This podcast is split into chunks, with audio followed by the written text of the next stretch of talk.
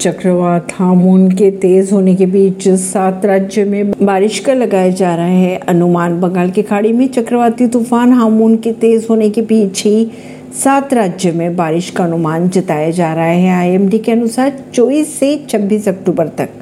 पूर्वोत्तर की अगर बात की जाए तो पूर्वोत्तर राज्य मणिपुर, मिजोरम, त्रिपुरा मेघालय, नागालैंड, ओडिशा और दक्षिण असम के अधिकांश स्थानों पर बारिश की चेतावनी जारी कर दी गई है। चौबीस अक्टूबर की अगर बात की जाए तो मिजोरम और त्रिपुरा में भी भारी बारिश की आशंका जताई जा रही है।